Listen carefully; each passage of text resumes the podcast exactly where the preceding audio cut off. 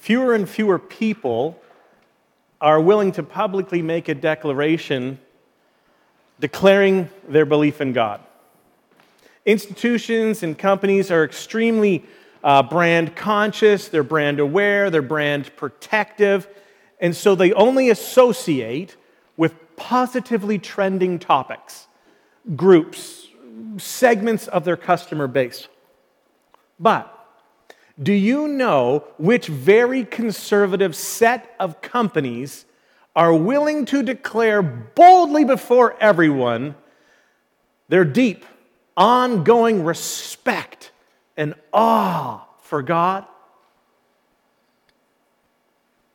Insurance companies, right? Insurance companies believe in God, or at least they believe in acts of God. Uh, you, you can't have acts of God without a God. So, by acts of God, they of course mean the powerful and unforeseen disasters. And that kind of disaster attachment to God is fairly culturally pervasive. Along a similar line, when you start to say something has uh, really gone wrong, you describe um, a, a, big, big problem, you, you say it's of biblical proportions. And that's a reference to the scale the natural disaster, the cataclysmic event, so vast that it draws comparisons to biblical accounts like the devastation of the plagues of Egypt in Exodus chapter 7 to 11. Today we're uh, discovering more things I've heard phrases, images, idioms lifted from Scripture, informing our lives, surrounding our lives. And the usage of these no longer requires a belief in God, but it does remind us that our culture has been heavily influenced by Scripture and at one time the pursuit of Jesus. Because of that, it's further a cautionary tale to our culture, but to ourselves as well, of a drift in our culture from that earnest pursuit of Jesus. The shift from submission to our Heavenly Father, the God of the Bible, to our evolution, elevation and newfound devotion to the gods of ourselves, uh, of our, our opinions and our preferences. The substitution of the God of creation with the idols or the gods created by us. Today, we're going to move quickly through a number of references for you, and then we're going to end up with a, a couple in a little bit greater detail, and then a story that has events in it with truly epic, biblical proportions. So, when, when you have experienced extended hard times or illness, things have been very, very bad, we would say you are nothing but skin and bones. And this comes from Job. It's a, shoot, it's a really packed verse with images. Job 19 20. He's nothing but skin and bones and has just escaped by the skin of his teeth. Great images from Scripture. Now, things are running smoothly except for that little fly in the ointment. Comes from Ecclesiastes. When we refer to someone or something as the fly in the ointment, it means that they are ruining everything. Everything was fine except for this one little fly in the ointment. Words that you would use to describe something desired but not permitted. In our culture now, because it's not permitted, oh, that's great. Forbidden fruit. We want what we can't have. Ashes to ashes, dust to dust. Most commonly said at funerals. It's a reference to the cycle of life, the reality laid out at the beginning, in the beginning, from Genesis. There's just so many of these cultural references that, that surround us in everyday life, this pervasive nature that has impacted the way we think and the way we see, the way we describe our life. So here we go. Did you know that all of these came from Scripture? Maybe this one for sure. Fire and brimstone. That's a famous one. An eye for an eye and a tooth for tooth, which used to be a really great regulation to prevent over responding. Bite the dust. Before Freddie Mercury and Queen, it came from Scripture. Wit's end. A house divided against itself cannot stand. The blind leading the blind. Wolves in sheep's clothing. All of these lifted from Scripture that we use to describe what's going on in our world. Here's another one scapegoat. Have you heard that? The concept first appears in Leviticus. It's when, when a goat is designated to be sent off into the desert to carry away the sins of the community. It's part of the ceremonies of the Day of Atonement, Yom Kippur. We typically uh, celebrate that in late September. It begins in Exodus at the original tabernacle. Once a year on Yom Kippur, the Kohen Gadol sacrifices a bull to atone for the sins that he committed unintentionally throughout the year. That's the way the process starts. And after that, he takes two goats and presents them at the door of the tabernacle. And the tabernacle is the tent of meeting. It's the special tent that God Himself gave description for, dimensions for, and said, build this. So, two goats were chosen randomly by lot. One to be for Yahweh, God, was to be sacrificed, a blood sacrifice, and the other was to be the scapegoat, to be sent away out into the wilderness. So the blood of the slain goat was taken into the Holy of Holies, beyond the veil. Once a year, the high priest can go in there. And they take that blood and they sprinkle it on what is called the mercy seat, which was the lid, uh, the, the top part, the covering of the Ark of the Covenant. Later, as the ceremonies continue of the same day, the high priest confessed all of the intentional sins. And, and, he confesses all of them from all of the Israelites to God, and he places them figuratively on the head of the other goat. Puts his, puts his hands on and places those sins there, the scapegoat, who would symbolically then take them away. In Christianity, this process prefigures or provides the model for, foreshadows the sacrifice of Jesus on the cross. Since the second goat was sent away to perish, the word scapegoat has developed to indicate a person who was blamed and punished for the actions of others. We normally see this process as letting others off by punishing the one. Let off the punishment that we deserve because Jesus became our God given scapegoat. Pride comes before a fall.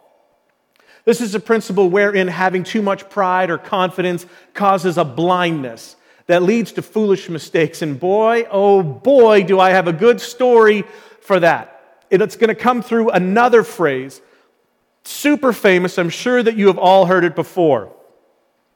The writing is on the wall. This has come to be an idiom that we use in our culture for uh, describing imminent peril, peril or uh, approaching, fast approaching, unavoidable danger. There's no way out of this one. It's coming no matter what we do. So we start with this the super great, mega famous, internationally known, feared and respected King Nebuchadnezzar, leader of the empire of Babylon. And he dies. Babylonian influence in that part of the world continues, but it begins to wane. There's a new big dog in the world, and that is the Persian Empire under Cyrus the Great. Now, the Babylonian kingdom is waning, but it's still around. It's still functioning. It's still a big force, and it's ruled now by two men the grandson of King Nebuchadnezzar on his daughter's side, and his name is Belshazzar, and Belshazzar's dad.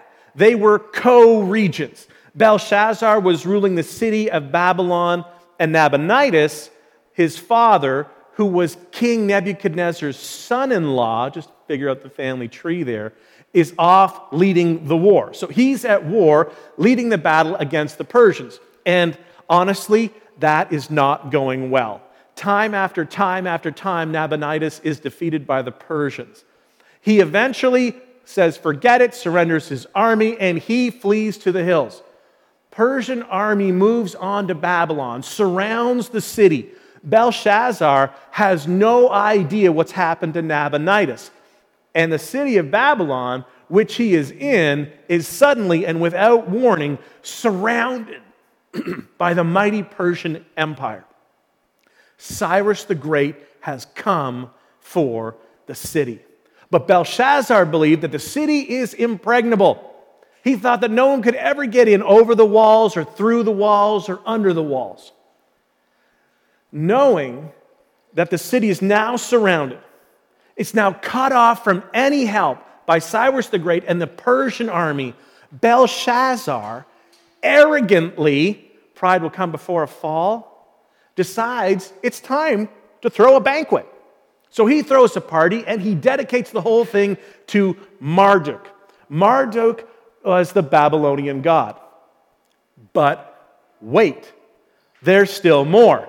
It's not just a party to celebrate the beginning of a siege. Who celebrates the beginning of a siege when you're in it? The city's surrounded, but the pride swells in him back even over time. And so Nebuchadnezzar was a powerful guy, and he had made himself a god collection. Anytime he conquered a city or a nation, he would take the idol that represented the god of that city or that nation, and he would haul it back to Babylon, make it part of his defeated God's collection. A little theme park that he had. He had been very powerful, and he had been very successful, and he had so many idols from so many places, all hanging out in his castle.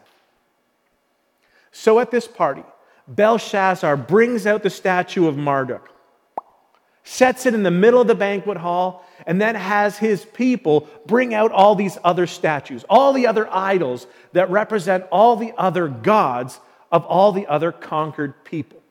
And they place them around Marduk in a semicircle as a reflection to the fact that our God Marduk can protect us from any city and from any nation challenge was this. When Nebuchadnezzar, many, many, many years ago, before this, went into the city of Jerusalem, he went into the temple where the Jews worshiped the representation of the Jewish God. But what did he find? No idol. Because the Jews don't worship any idol. The Ten Commandments are entirely clear and they forbid Jews from worshiping any image. Remember, this has come up before, right? Came up with Shadrach, Meshach, and Abednego with Nebuchadnezzar. Remember, we will not bow down, O king. Remember that? Happened to Daniel too, and he wouldn't pray to anyone but Jehovah, and he got sent to the lions for that one. The Jews had no statues or images of their God, and this was just unheard of. No one knows what to do with that. They worshiped the invisible God. So the Babylonians did the next best thing. So how do you how to make do when stealing from another nation? They stole what they could from the temple as a reflection of the fact that they had conquered the nation and defeated the Jewish God. So they pull all that stolen stuff into the collection, the God collection, the conquered God's collection, so when Belshazzar has his banquet, just to revel in the fact that he is a king and no one can ever take his city, he now brings out the gold and the silver goblets that have been stolen from the Jewish temple as a symbol of the fact that the Jewish God is now out of business. He begins to use those goblets in the party. And right in the middle of this party, with the hooting and the hollering. Imagine this in the middle of this giant city, surrounded by these awesome, powerful, well designed walls. No one can ever get over, no one can ever get through, no one can ever get under. Belshazzar, in his arrogance, is throwing this giant party. It's a siege party, spitting in the face of the Persians just outside his walls, and all of the conquered nations. We got it all, baby doll. We are Babylon. But suddenly there's a noise. And they look around. It's like, look, no, no, no, not there, over here. The plaster is fallen off the wall. And as they pay closer attention, it's as if there's a finger writing letters in the plaster on the wall. Music stops. DJs pulls the record right off. The party stops. The drinks go down. All eyes are now up on the wall. Belshazzar, so afraid, his knees, knees give out. And so he calls all of his magicians because nobody could read what was being written on the plaster on the wall. All of these magicians roll in and he offers them all kinds of things. I got stuff for you, don't worry. Up to, I'll make you the third most powerful person over the entire kingdom. All the magicians just stared up at that wall, this writing, and no one can read it. Then Belshazzar's wife, that's Nebuchadnezzar's granddaughter, remembers Daniel. So she sends for Daniel. Daniel at this time is probably about 70 years old. He's spent his entire life from the time that he was a teenager kidnapped till he is 70 years old working for the kings of Babylon. He looks up at the wall and he looks at Belshazzar in all of his arrogance and now in all of his fear. Here's what happens next. You know what? You should really read your Bible because it's all in there, right? Just fantastic, awesome stuff. Daniel chapter 5, starting at verse 17. Then Daniel answered the king You may keep your gifts for yourself, all right? Give your rewards to someone who cares, someone else. Nevertheless, I will read the writing for the, for the king and tell you what it means. Verse 18 Your majesty, the Most High God gave your father, now actually it's your grandfather, but they use those terms um, interchangeably to describe relationship. Nebuchadnezzar, he gave him sovereignty and greatness and glory and splendor. Pause. Belshazzar, my God, the God, loaned your grandfather some of his greatness and his splendor. Verse 20. But when his heart became arrogant and hardened with pride, he was deposed in his royal throne, from his royal throne and he was stripped from his glory. 21. He was driven away from people and given the mind of an animal. He lived with the wild donkeys and ate grass like the ox. And his body was drenched with the dew of heaven. Until until he acknowledged that the Most High God is sovereign over all the kingdoms on earth and sets over them anyone he wishes. Belshazzar, your grandfather, Nebuchadnezzar, was a great king. And he grew through a very painful, humbling process so that he would understand that his power was on loan from the King of Kings. 22. But you, Belshazzar, his son, have not humbled yourself, though you knew all of this. In other words, the story about what happened, Nebuchadnezzar, had circulated. It was common knowledge. Once he came back to his senses, he came back to his senses, he took over the throne, he was reigning again. He got that opportunity given back to him in Babylon. He told his story. He didn't hide it, it wasn't a secret. This is a story that his children knew. This was a story that his grandchildren knew. You knew all this. 23. Instead, you have set yourself up against the Lord of heaven. You had the goblets from his temple brought to you, and you and your nobles, your wives, and your concubines drank wine from them. You praise the gods of silver and gold and bronze, iron, wood, and stone, which cannot see or hear or understand. So take a snapshot of this, right? Think about what's going on. Look around the room a little bit. Belshazzar has brought out his statue of Marduk, which is made of some kind of stone, brought it right into the center of his banquet. And Daniel, standing there, talking to the king, listen, everybody's listening in. And there's all these statues that are laid out in front of Marduk all the other gods, all the other idols from all the other vanquished nations. And he's pointing out these gods as he goes along. So he's pointing to a silver one there. There's a gold one over there, and there's a bronze one, an iron one, a wood one, and that stone one. You're acting like all of these gods are something. Back into 23. But they cannot see or hear or understand.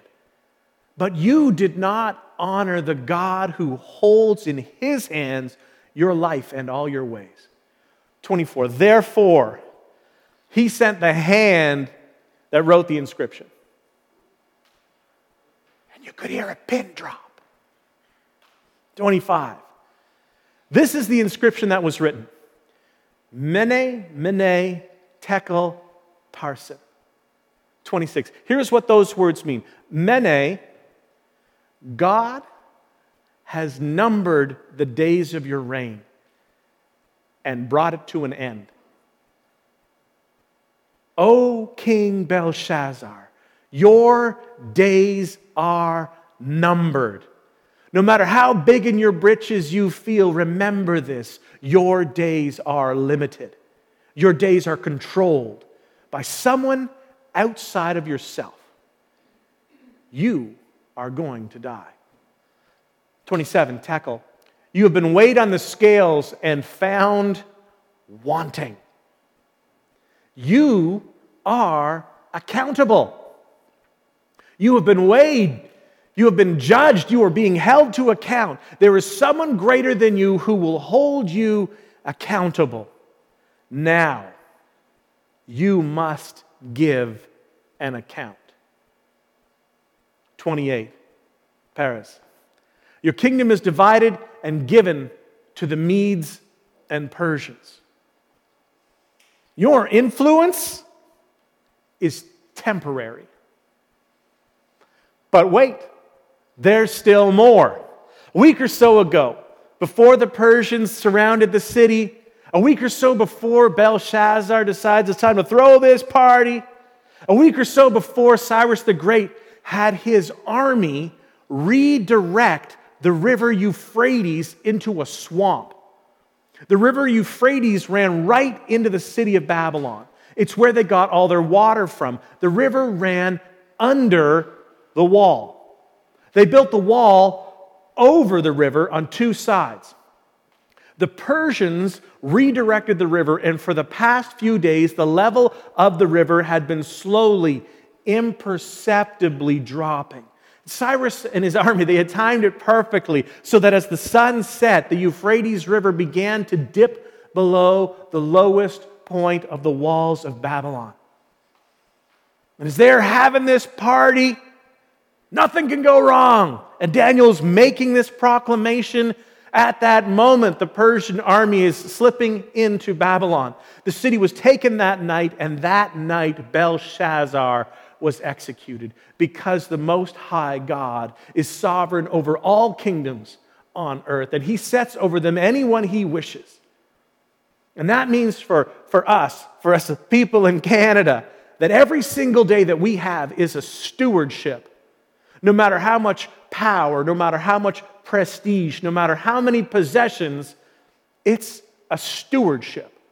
That means there, there's so many variables that you, that you have no control over that we should never, ever, ever get all puffed up and arrogant over any of it. It has been just been placed in our hands.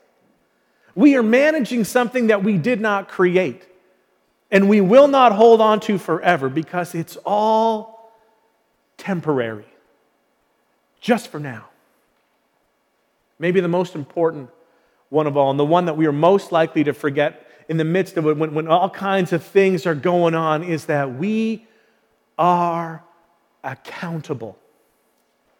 One day, we, you and me, we will all give an account of how we managed our prestige, how we managed our power, and how we managed our possessions. Do you know how we know that we are accountable? Because the Most High God is sovereign over all kingdoms on earth, and He sets over them anyone He wishes. And in this next election season, perhaps fast approaching, has been, will be filled with controversy and unkindness. Know that our King remains in control. You need not fear. Imagine the worst possible outcome. God can use you in this time to make a difference, just like He used Daniel. Daniel never wanted to go to Babylon, he was kidnapped. He never wanted a Babylonian king. He didn't agree with a Babylonian king, but he was effective for the kingdom of God in the midst of it all. Are you being effective now? Will you be effective for God after our next election? We report second to Canada and first to the kingdom of heaven because heaven rules. Here's what else this means to you when and where you hold influence, when you rightly sense that you've got it going on, in that moment, when your pride rises up and it starts to reach for that remote control of your life, you say, No way. Pride, you are wrong, and I know that you lie. This is a stewardship. This is temporary. I am accountable for the whole thing. Pride. I mean, did you miss that key phrase, pride? The Most High God is sovereign over all kingdoms on earth and sets over them anyone he wishes. So I'm going to choose to be grateful, but I'm not going to be arrogant. Kind Father, thank you for your intervention. Thank you for your action in our lives throughout history, but in, but in our lives specifically, just in, in our short window. Remind us that what we have has been given as a gift and given with a point, given with a purpose, never just for us. And that's why we speak so much about mission, trying to agree with you, trying to follow what it is that you are leading us into. Where you go is where we want to follow. And we want to take what we have our power, our prestige, and our possessions we want to take those and we want to put them to work in your mission, God. So give us direction, I pray. Bring us conviction that we would turn our hearts back towards you. Help us to find in that place your forgiveness, your, your welcoming reception as we come back, admitting, humbling ourselves, admitting that we have chosen unwisely at times. We have behaved selfishly. We have behaved arrogantly. We have concerned ourselves more with ourselves than with those around us. Forgive us for what we have done unintentionally. Forgive us for what we have done intentionally. Transform our hearts by the renewing of our minds. Lead us on your path.